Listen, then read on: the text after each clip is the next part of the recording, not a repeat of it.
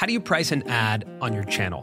That's probably the most common question we get from other creators. And it was the biggest question we had when we first started on YouTube. So we're hosting a live workshop on how to price yourself. This is everything that we've learned in the past 13 years of being on YouTube and our simple three step process that'll help you develop concrete pricing. So if you want to join us for this live session, just go to colinandsamir.com slash live. Enter your email and you'll get all the information about our live event on May 9th. All right, hope you enjoy this episode of The Colin and Samir Show. What's up, everyone? Welcome to this episode of Creator Support. On today's episode, we talk about the new Dude Perfect app, give our honest review, and explore what it means for the future of creators. We also reflect on our experience interviewing the CEO of YouTube, and we address some criticism that we got from our audience. All right, if you make it to the deep end, let us know. All right, our first question comes from the subreddit from Gatyamiati. Eh, there we go again. That's why we stopped reading the. That's reading why the we names stopped reading the from usernames. subreddit. okay, the question is Dude Perfect app. Would love to hear CNS's thoughts on the new Dude Perfect app. Has anyone looked into it? So when we first started this career on YouTube, there was two terms that were brought up all the time. Bundling and unbundling. Mm, Now, I'm going to explain what that means. So, when YouTube first came about, when people started moving content to YouTube, basically the conversation was around the unbundling of content, meaning that when we were growing up, you had to buy a cable package to watch anything, right? So, if you wanted ESPN, you bought the sports package. You had to buy all these other sports channels, the tennis channel, all these channels, so that you could watch the sport you wanted to watch. That was called the bundling of content, typically done by cable providers. As we moved into streaming, everything started to get unbundled, right? So now on YouTube specifically, you can watch a specific piece of content that you want to mm-hmm. watch. You don't have to buy a big package to watch what you wanted to watch. Also, we have Disney Plus, we have Paramount Plus. Like every uh, studio and platform wanted to have their own home with their own content that they could charge for. Right. So over the past decade, content got unbundled progressively, like o- over time, just got more and more unbundled. And now we're starting to see that unbundling take shape in a way that creators like the Sidemen and like Dude Perfect are even launching their own content environments. Dude Perfect just launched their own app. It's available on mobile as well as on TV. And Are you telling me that creators are unbundling themselves? no, I'm not. I mean, I guess maybe, but Sounds like you are. I think what they're doing is continuing to push the agenda of the, you know, unbundling of entertainment uh, to a point where potentially we are going to soon at some point reach peak unbundlement. Unbundle. Okay. Got it. and have to rebundle things to be able to access content. Because essentially now you're paying for so many different subscriptions um, and finding content in so many different places that it might just get too much. Okay, so so what you're saying is fast forward to the future, right? Right now, Sidemen have not unbundled themselves, but they put themselves in their own environment. Mm-hmm. Dude Perfect has put themselves in their own environment with this app. Mhm. What if other sports creators start to do that? Mhm. You have all of these standalone apps, creators who've been unbundled, take those creators, bundle them back together. That's right. And there's like a sports for I'll buy yeah. the creator sports package. I'll That's take right. a little bit of Dude Perfect. I'll take I some don't even- I don't think it'll be the creator sports package. I think that'll just be a sports app. Like the Dude Perfect app, right? Will be Yeah. potentially the, the, kids sports app. So let's take a step back and explain it. You know, like what is the Dude Perfect app? Actually, before we get there, let's talk about what we did this weekend. we held a brunch with a ton of creators and Discord Mm-hmm.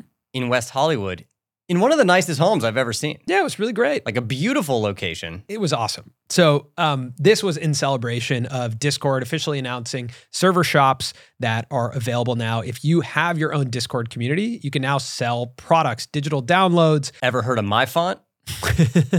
Exactly. Right. We sell Colin's handwriting in our server shop. Actually, the second highest selling product in all server shops in the beta. Woo! How about good. that? Pretty good. Also, I think the the next highest requested font is yours.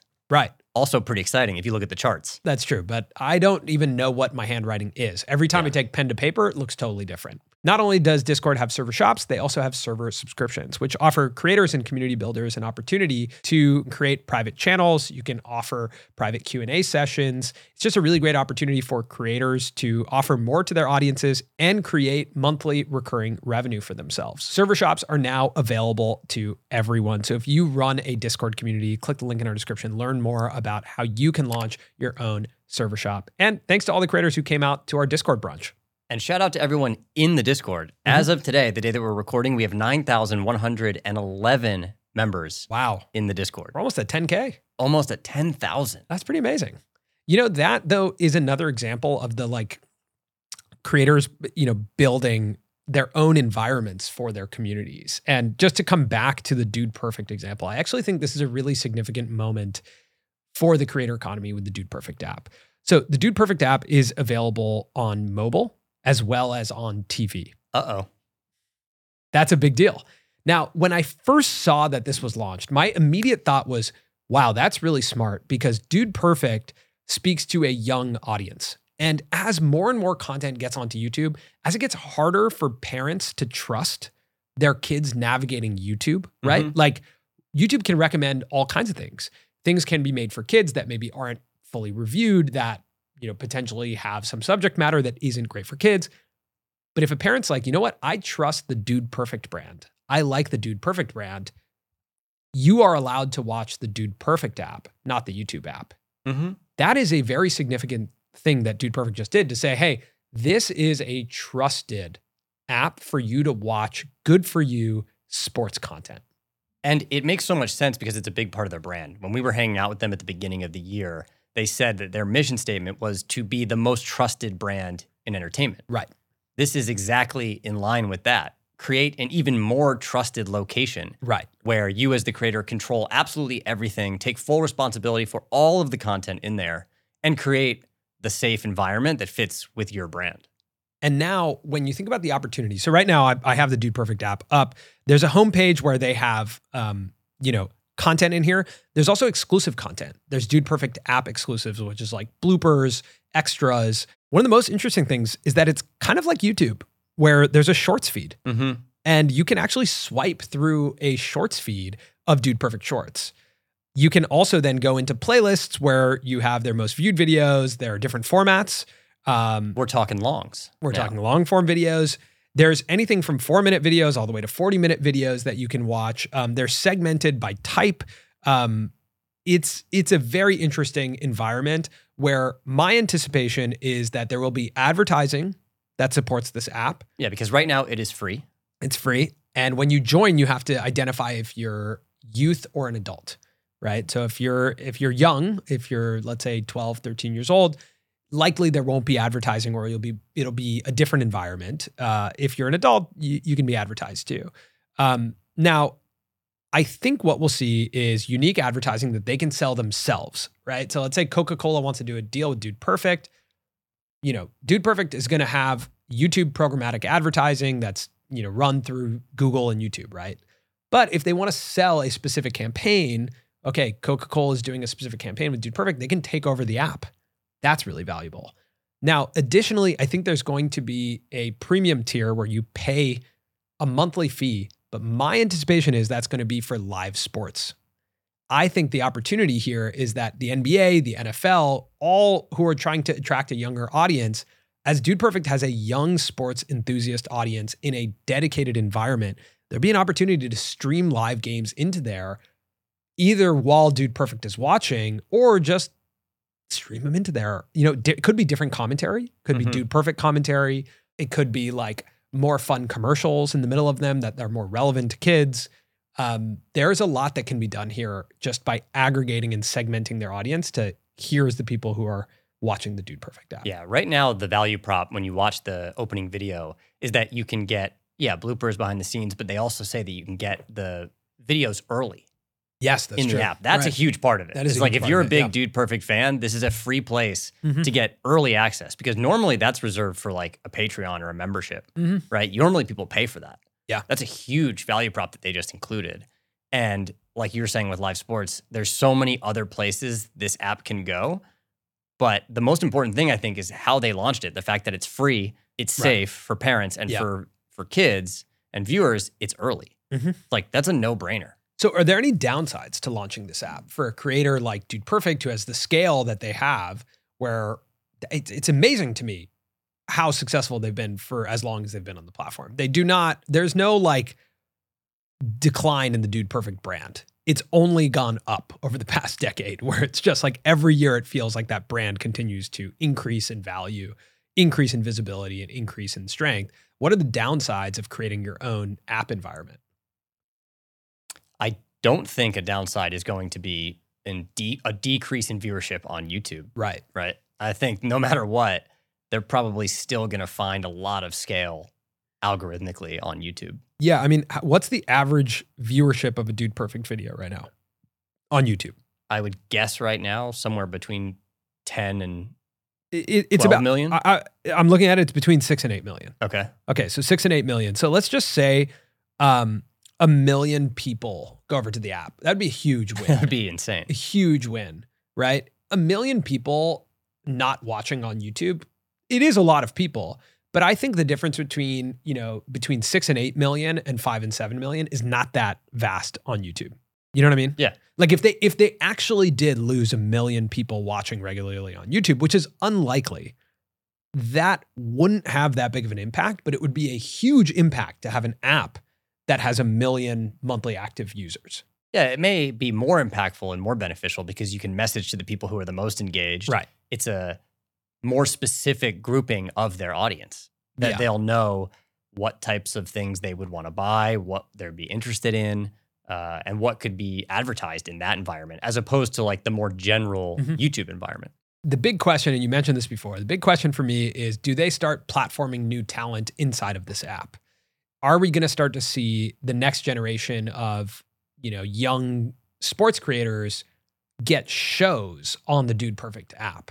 Talking a little bit of bundling here. Yeah, I mean, Kind of. we're talking about like Nebula, who we talked about before, right? Yep. They're they're operating programming in that app. They're picking up shows to play Mm-hmm. in their app.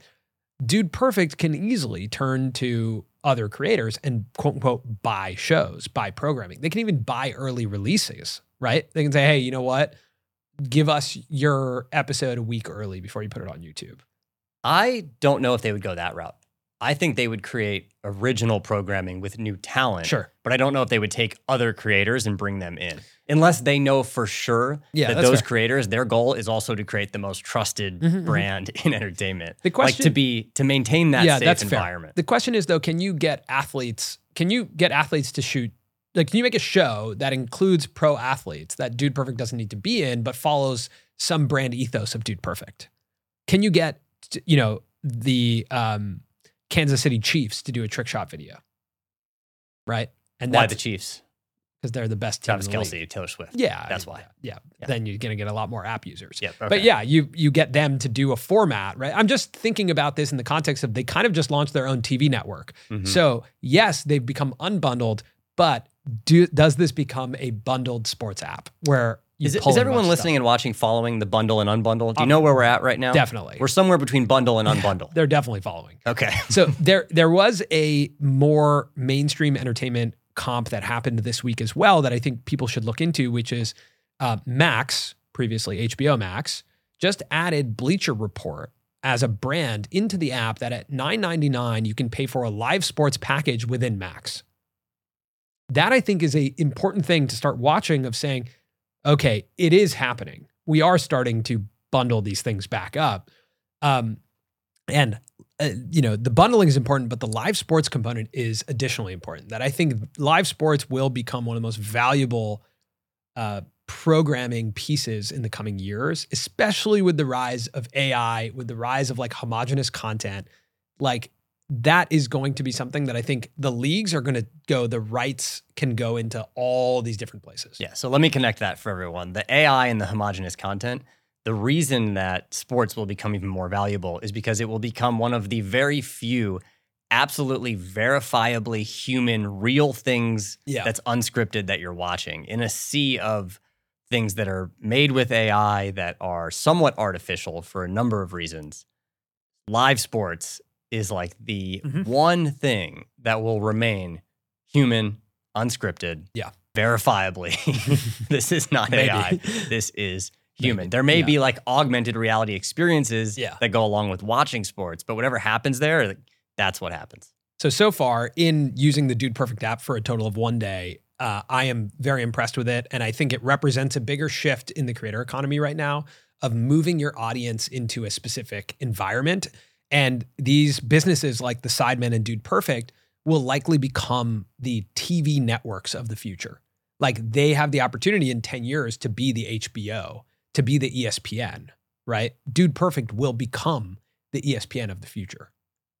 And that will start by saying, come off platform and join this dedicated environment that I've I have now. Now that I have my own network, I can add programming to this network. I actually think it's the beginning of them creating their own little studios and offerings that will eventually end up getting bundled into packages like with ESPN Plus and Yeah. with other True. streamers. True. There's already, especially in sports, there's a meshing of like Pat McAfee, right? Is Yeah. all over ESPN now. Right. Like I think if anything, uh, in sports it seems to be happening first, where like creators are building really powerful audiences and then like getting finding ways to collaborate with traditional networks. Mhm. It'll be interesting to watch. Uh, I do think it's like if you have not subscribed to some of these, or just like download the Dude Perfect app and just play around with it because it's it's interesting to start to see where all this is going. In our conversation with Jordan Schwarzenberger from the Sidemen, you know, he said Side Plus was the biggest revenue driver for the company. That's really significant to start to look at right now. All of this to say, you know, we did release our interview with the uh, CEO of YouTube this week, and it's interesting that we asked him about this concept of like why not have some of these alternative monetization options within YouTube where like why is it they do have these options right? But it is very expensive for us to launch membership on YouTube. Um, but he was talking about how he likes that the home of these creators is YouTube. And they will always have to use YouTube to drive discovery for these platforms. Yeah, I think for me, it just shows that advertising on long form content is clearly, without a doubt, like the bread and butter of YouTube. Yeah. And any really strong push in a direction towards like channel memberships or even really deep into like live streaming Mm, is potentially that's true hurtful to the bread and butter of the business. yeah So, like, it's the offerings there, you can do it, yeah but it's clear that it doesn't fully fit That's into true. the business Mhm, model. mhm. And if Yeah. it was too successful, it could hurt the business model. lessons here creators own own your content so that it can be placed in other places right like when you do bring it into an app make sure you own it and you you have all the rights to it and everything um and also like bring your audience into your own environment i know i just said that but like that that i do think is getting increasingly important like our newsletter our discord community like bring your audience into other environments All right. Before we move on to the next question, Yeah. I do just want to take a pause and acknowledge the interview with the CEO. I know Yes. we just talked about it, but like reading the comments, it was crazy to see. I read a comment from Tucker Pierce, who Oh, has man, been, he's been a- watching our videos for years for maybe over 10 years. yeah And to see a comment from him on that video this many years later and to think that people have watched so much of this evolution is crazy to me. And that interview could feel like a part of just a bigger trip because it was. We did a lot of other things on that trip. It's easy to overlook it, but it's a huge milestone, I think, in our career and what we've been doing. It's the first time we've done anything like that. Of course, yeah, it's crazy. I I said this over the weekend. I was I was um, speaking, and I, I I said this that it felt like for a very long time we loved the platform and it didn't love us back, and it's a very surreal experience to feel loved back, and you know this is an example of that of getting the opportunity to to sit down with Neal to Mhm. to be the guys that are you know trusted enough to to have that opportunity i think is like it, it is a testament to like us working really hard at this um but also just like the moment in time it is like i'm so grateful for that opportunity that was crazy Mm-hmm. like that was a really cool opportunity i was way more nervous than i anticipated Yeah. And we only had about an hour. yeah which was scary uh and intense Yeah, this is different because when you do this interview, you know that not only, you know, our audience, all of you will be listening and watching, it will be new creators who are Yeah. like, oh, I don't really know Colin and Samir maybe, but I'm going to, Yeah. of course, I'm going to watch this one. And then you have people just in the tech Mhm. world and then maybe some people even like in the finance world. Like this is Yeah. And, and there's no way to do it in a way where everyone thinks you did a great job, right? Like totally. that's just impossible. I knew that going into it. It's like you're going to sit down and people are going to be pissed about what you didn't ask. People are going to be excited about what how you did drive the conversation and what was really nice was as we got into it like Neal was very easy to talk to. Um you know there's obviously stuff he can't say and can't talk about but I thought as we got into like giving feedback to him and, and actually talking about products um the conversation was really fun. I think also for us as creators we got to build a deeper relationship with him and have different context uh, on the CEO of YouTube. It was just like I don't know man, it was a surreal experience. Surreal Yeah. experience to think about you know, when we started to be like, oh, one day we'll sit down with the CEO of this platform. That's crazy. Yeah. In the last couple of years, I thought it would happen actually. I just thought it would be Susan. yeah. Neal came out of nowhere. yeah, yeah, yeah, Yeah. I think it became an aspiration for me when uh, Casey did his interview with Robert Kyncl, who at the time was the chief Mhm. business officer of YouTube, who we also interviewed on on this podcast.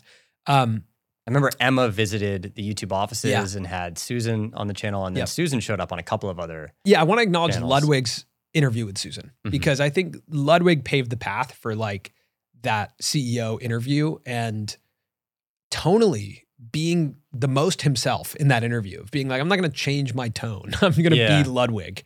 And I think he did an excellent job with that and got to like really good questions. Yeah. Um, Which the tone was was a concern of ours. yeah, it was. Well, it- we wanted to make sure that it was clear that we are uh, creators, Mhm. and this guy is the head of the platform. Not we're not like journalists right. in the traditional sense. Yeah. Yeah, totally. And we wanted to represent creators at large, which is hard to do. hmm you know, like wanting to represent the interests of, of creators at large and our own interests. So let us know how we did. It was fun, interesting. Hope to do it again.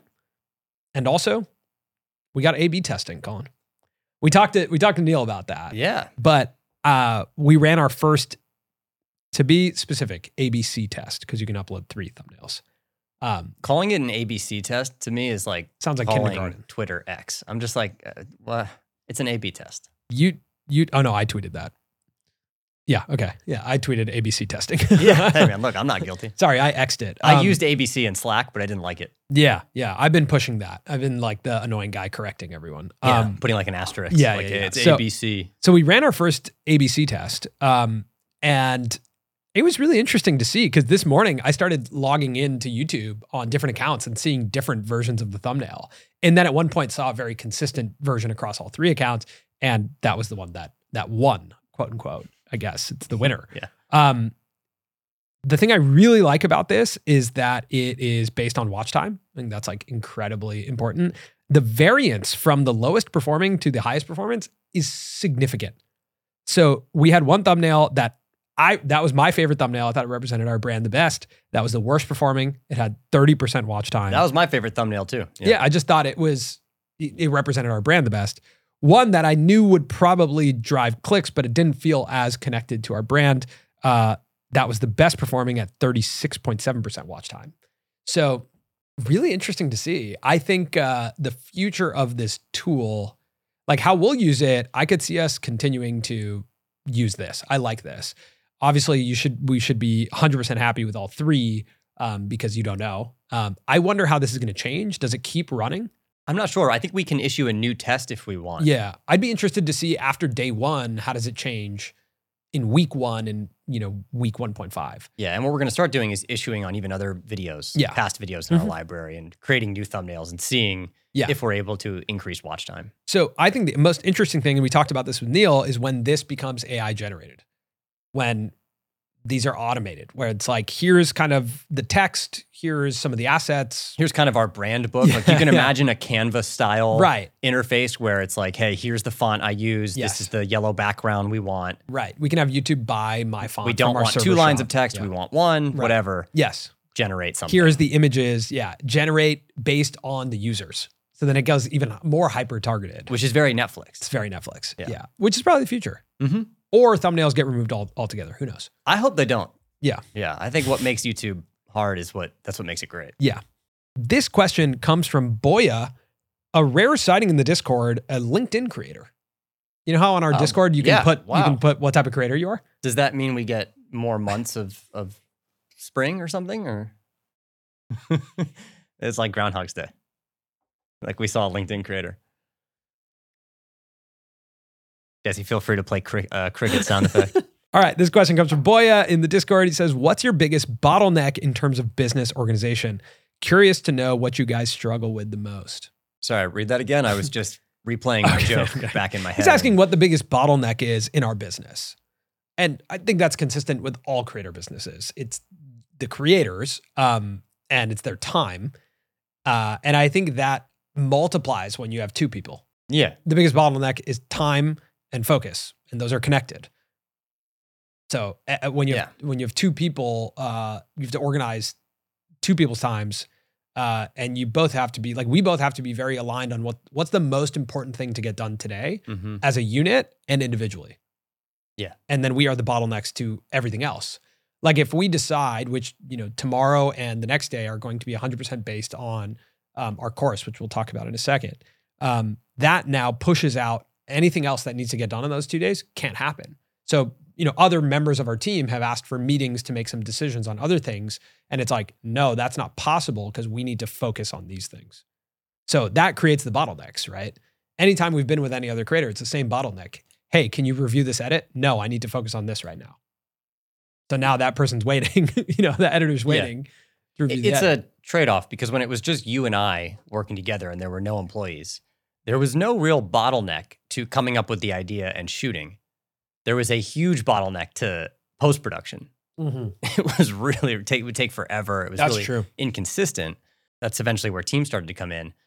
And then as you add more team and you diversify revenue and what you do, now you become the bottleneck for the idea and for the production And if for the you're feedback. and for the feedback if you're not available for that team member. Mhm. Yeah, it's it all comes down to decision making, right? Like the creator has to, to make the decision, the final decision, unless you've given full autonomy to give final decisions to other people. And no matter what, I think like that that is the bottleneck. It's the decision making, and that is connected to time and focus. Where do you need to focus on a day to day basis? Also depends on how many weddings you have to attend. Well, I think it gets the bottleneck as you get into your 30s also becomes like Weddings. family, which is time. Yeah. Yeah, it's time. but it's like weddings and uh like next year and deciding what you want to eat for dinner well really is like yeah. that can be a, a a bottleneck that lasts forever. What were you gonna say? Next year? yeah, next year we're already working with this bottleneck and this challenge of time because of my brother's getting married, you're getting married, Mm-hmm. you have other friends getting married. Like basically there we like there's a question of like should we just shut this all down Yeah. because we basically have no time. Or should just we just be here next year to support other people's weddings and my wedding? Yeah, I was, I was reading, uh, I was, or it was David Perell, the the writer. He was talking about how his default is no to everything, even close friends' weddings. Wow. Uh, yeah, and I I got to find the clip because I don't want to misquote him, but it was there. There, I watched it and I was like, that is true. That is how you build your thing. That's the only way you actually build a compelling business. But then you're also the guy who doesn't go to weddings, you know, and that's Yeah. like I don't know. It's Yeah. hard to grow. Like every all of our peers are like in their 20s and they don't have to deal with going to weddings. that's true. You know, yeah. Stay tuned to Colin and Samir next year as we uh, have to go to a lot of weddings. we should talk to like Rober and Rhett and Link. True. You know, those are the Yeah, people to yeah. talk to of like our contemporaries of like, hey, how are you guys navigating going to weddings and building this business? Um, okay, let's talk about uh, some criticism we received last week. So, it's really interesting. We, you know, are building a course. We've talked about building a course business. We've talked about education being the like merch that we want to launch or, or like essentially like the extension of our business. What makes sense for us is to start launching education. Um, we're passionate about curriculum. We're passionate about changing how education is done. We're passionate about this community and, and releasing more education into this community. So we've spent now, what's pretty amazing, one year writing curriculum Mhm. because we want to make it as valuable as it can be. But spend a year writing curriculum on how we've built our brand deal business. How do we work in the advertising business in the creator community? How do you attract a brand partner? How do you build yourself into a commercially viable YouTube channel that can actually get brand partnerships? How do you negotiate those? What does the ne- negotiation process even look like? Um, all of that, we've spent a year. Uh, we've hired people to help us with this. We've like put a lot of time, energy, and effort into this. And as we're getting closer to shooting it, we wanted to make sure we're aligned with the audience's expectations. So we we created a very short kind of survey that nets you out into um, joining our wait list for the course, so we could learn more about what the audience wants. Posted it on LinkedIn. You know, got a ton of people to do it. People were excited. Comments were like, "This is awesome." Posted on Instagram. Got people people started reposting it, being like, "Colin and Samir are making a course. This is awesome." And at the end of the day, one of the days last week, I was like, "Oh, you know what? I've never, put, I haven't posted this anywhere on our main channel. We're not going to make a video about it, but let me post it on the community tab." I was like, "Hey, everyone, we're building a course on creator business." You know, that that was like a very innocent post. And immediately, I started reading the comments, and it was like, "I like, I can't believe you guys are doing this." I have some of the comments one here. comment, comment was like, "Wow, I like you guys, and I hope this isn't the end of your career." Yeah, like like really, really intense, just pushback on the concept of a course. Uh, here's a couple of the comments just that we pulled. If people still buy YouTube courses in 2023, there's something wrong with all of you. Um, while we know courses work, please keep the focus on your content. The majority of us are still here to watch you guys and have you guys bring interesting conversations and cover the creator economy. That has a ton of likes. Um, no, I've never bought a course and didn't ultimately make uh, that didn't ultimately make me feel scammed and stop following the creator entirely. They all ultimately just structure what they already have on their main channel for free and just make it make sense chronologically. If we can't do that, uh, if we can already do that with what's out there, a course will not help us. That has the most likes. Um, on the flip side, we have stuff that, you know, I'm so sorry you guys are getting such negative feedback on this. Keep, just keep in mind, most of the people commenting are not your target demographic for this course. You've offered so much for free already, and you aren't doing, and you aren't wrong for coming out with a paid product with the valuable knowledge you've both gained over the years. Speaking to some of the most influential creators in the space, I have no doubt you'll come up with an incredibly valuable course. You've got this. I actually haven't read that one. Thank you. That's that was really nice, Lola. Um, I think I was too nonchalant in the way I positioned it to our biggest audience. Um, I don't know how, in retrospect, uh, to position it, but it was really important learning to recognize that a what we're building is for a very hyper specific audience within our audience. hmm Ali Abdaal gave us the feedback when we interviewed him. He said, "I don't talk about my courses on my main channel," um, and you know, B courses do have a bad brand in our space. Yeah, I was saying to you, I think in general, education is something that has been reserved for institutions and Yeah, uh, has not been as trusted with individuals because, yeah, you can't quality control mm-hmm. everything. Yeah, yeah. I would hope we've built a, a trusted enough brand that you know, and we're taking that really seriously. It's why we didn't just put one out immediately, right? Like we we've spent a very long time crafting this because of that, because we want to make sure it's valuable. Um, it is not something that we will offer for free because I don't think it really applies to everyone. I think you have to want to invest in this to learn how to grow your brand deal business. To me, that is an investment. And, And, even is saying your brand deal business implies that the majority of the people who will buy have a brand deal business. Yes. It may not be where they want it to be. yeah. It may be at the very early stages, Mhm. but there is potentially for a lot of the people buying some money coming in I- from creating. a lot of a lot of the um, commentary, uh, the negative feedback was around, you know, why would you guys charge new creators?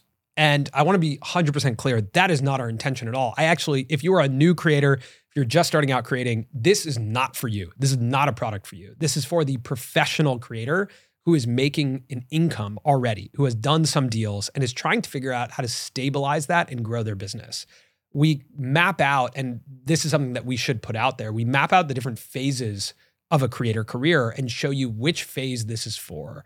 And that phase is for someone who is already doing brand partnerships, but trying to figure out how to grow that and Mhm. move their career to the next phase of being able to have enough revenue to sustain themselves, to hire a team, to grow.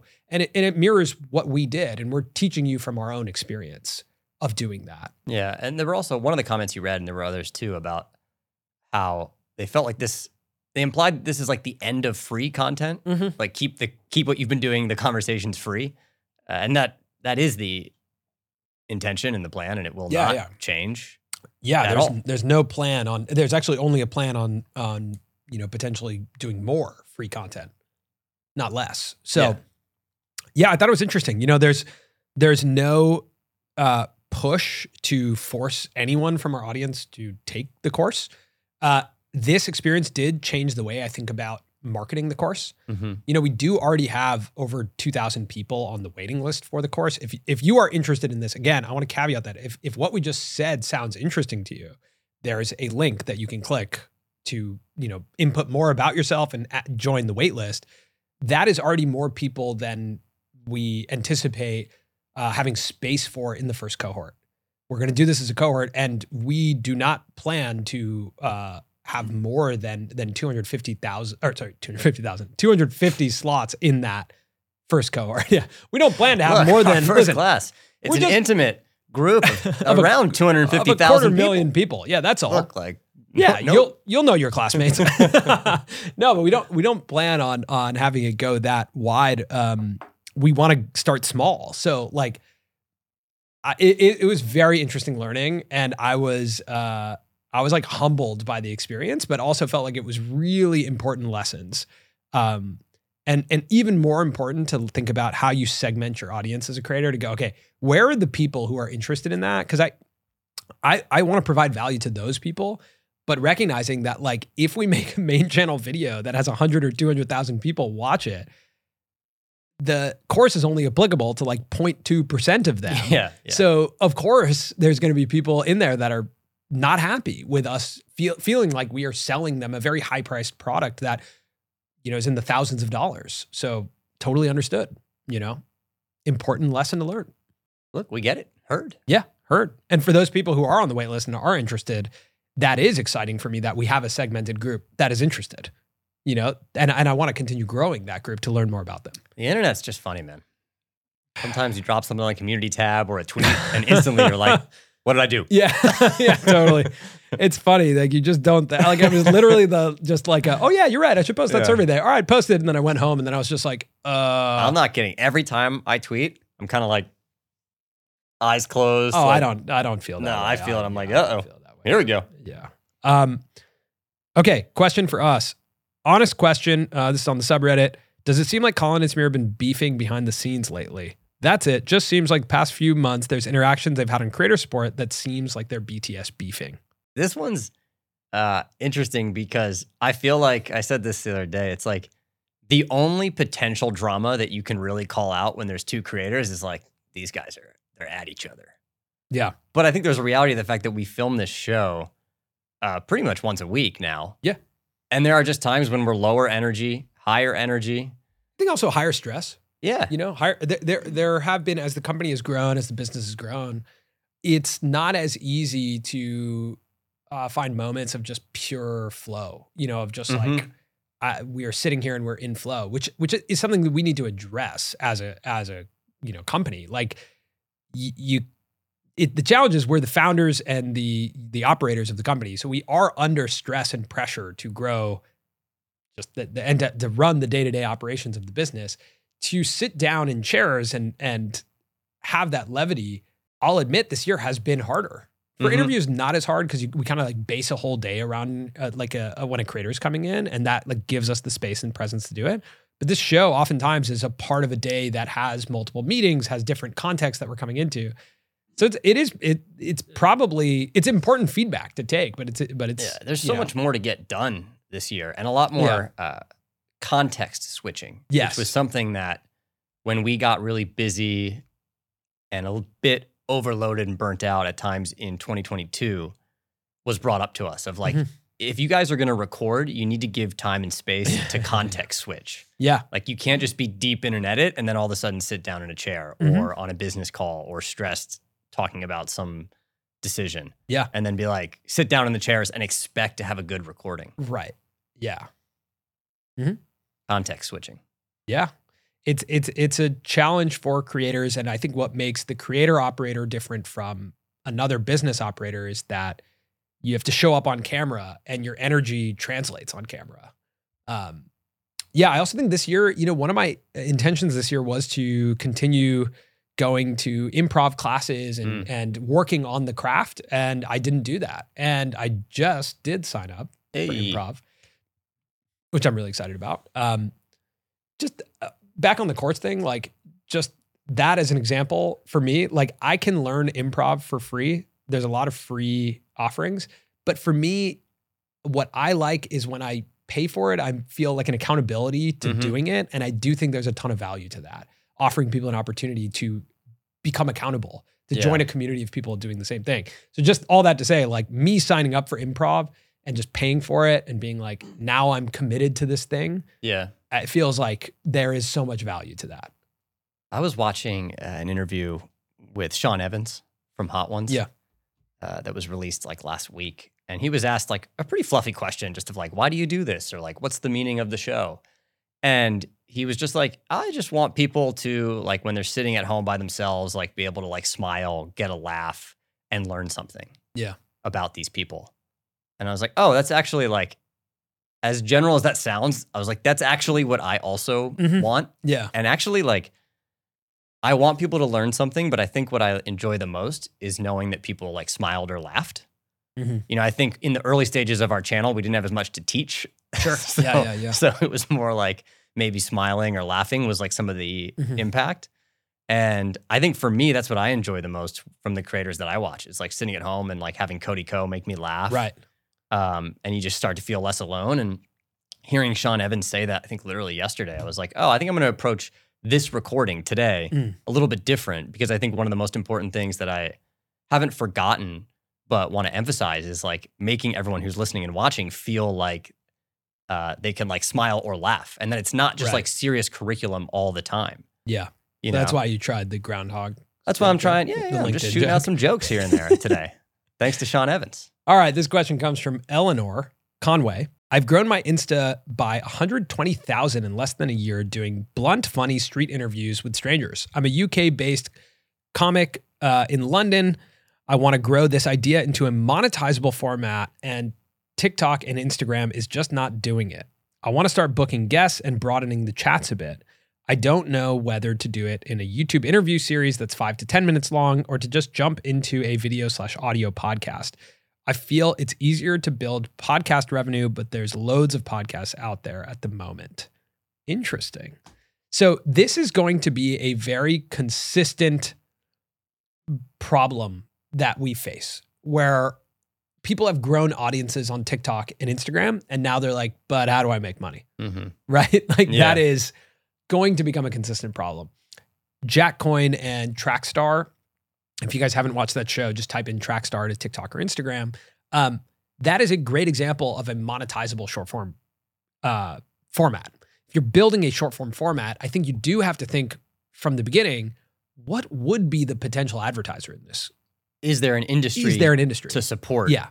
this piece of content? because Trackstar is in the music industry. Now, what's happening in the music industry is we need new DJs. DJs introduce us to music. When we were kids, you listened to the radio, you heard a new song because the DJ played it. So, who are the new DJs? It's Tube Girl, right? Who, if you haven't watched on TikTok, you should check out. She dances in the London Tube um, very unapologetically and in this cool way where like the wind goes in her hair. It's like just very fun to watch, but she is introducing us to new songs. Um, Jack Coyne, same thing, introduces us to new songs as he's doing his trivia show.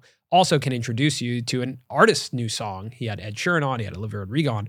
The question is if you're just doing generally funny things, you're too broad and you can't monetize that format. Can Yeah. you niche down and just say, if it's working on short form, I do funny interviews with who, Yeah. right? Ideally, you're a representative of some sort of community or industry. Mhm. Right. I remember you gave a piece of advice uh, to a friend of ours who was looking to like break out on TikTok. You were like, just make one every day, make something every day. Finally, he made something about rock, Rock climbing. climbing, He was like a passionate And it took rock off. climber and a member of that community. And that's what translated. Mhm. And then he was able to like double down from there Yeah. and make more short form videos about the rock climbing community. Right. And that is actually kind of what you need to do is like instead of thinking like broad general audience, start by thinking a little bit more niche. Because even like rock climbing or when we were doing lacrosse, you think maybe it's a smaller community, maybe there's not that much opportunity there, but there actually could be.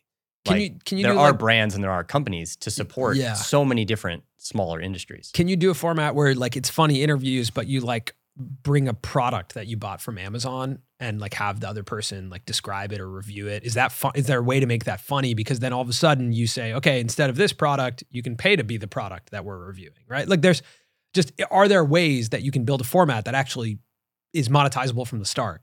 Because I think the the world of saying just build an audience and figure it out is getting challenged significantly. Or just build an audience and then start a podcast. yeah, Like, that's, hard. That's not a direct That's hard. link. Yeah. It's yeah, because when you're doing short form content, you're betting on kind of reaching this broad mass audience. You're also your ask is very different. Jack Coyne's ask to Ed Sheeran is very different than if we asked Ed Sheeran to do this show. Jack's, hey, can I have 25 minutes of your time? Maybe 20 minutes, maybe 15 minutes. Max. I mean, you Max. could get that show done in 10 minutes. Yeah, can you pull up right here or I'll come to you? You're walking out of the studio. We'll do it in 10 minutes. It'll get a million plus views. It'll promote that, like, promote your new album. That is a high ROI as an artist collaborator. For us, it was like, hey, Ed, can, can you come to our studio in Venice for three and a half hours? That's a uh, that's an aggressive ask. It does make it, you know, significant when people choose to do that, you know, and that we can go in depth with them. And it's, but that ask is really significant And as you said that, I'm just envisioning a comment on the YouTube upload. from Ed. Top comment, Ed Sheeran. Sure, guys. Oh man, that'd be dope. I'll be right by. Yeah. Three hours? No problem. I would love to do that. All right, Um, everybody go look at the comments and see if, Yeah, see see if, if the top comment or is, just tag Ed. is yeah. Ed. okay, there was a comment that I want to address. Uh, a lot of people were on your side last week when I said Wawa was a gas station. Dan Martin specifically said Wawa is much more than a gas station. I'll die on this hill. I will die on that hill with you. um, cool. All right. Well, thank you so much for listening to this episode of Creator Support. We'll be back next week with an audio only episode. So if you're listening to this on audio, nothing will change for you. If you're here on YouTube with us, check out our audio feed. What if we got like East Coast sponsors and West Coast sponsors? That'd be cool. Like this side of the table was sponsored by Wawa, and, that this side was like, like Sweetgreen. Sure, yeah, sure, sweet fine, green salads. yeah, yeah. Erewhon. yeah. All right. We'll see you next week.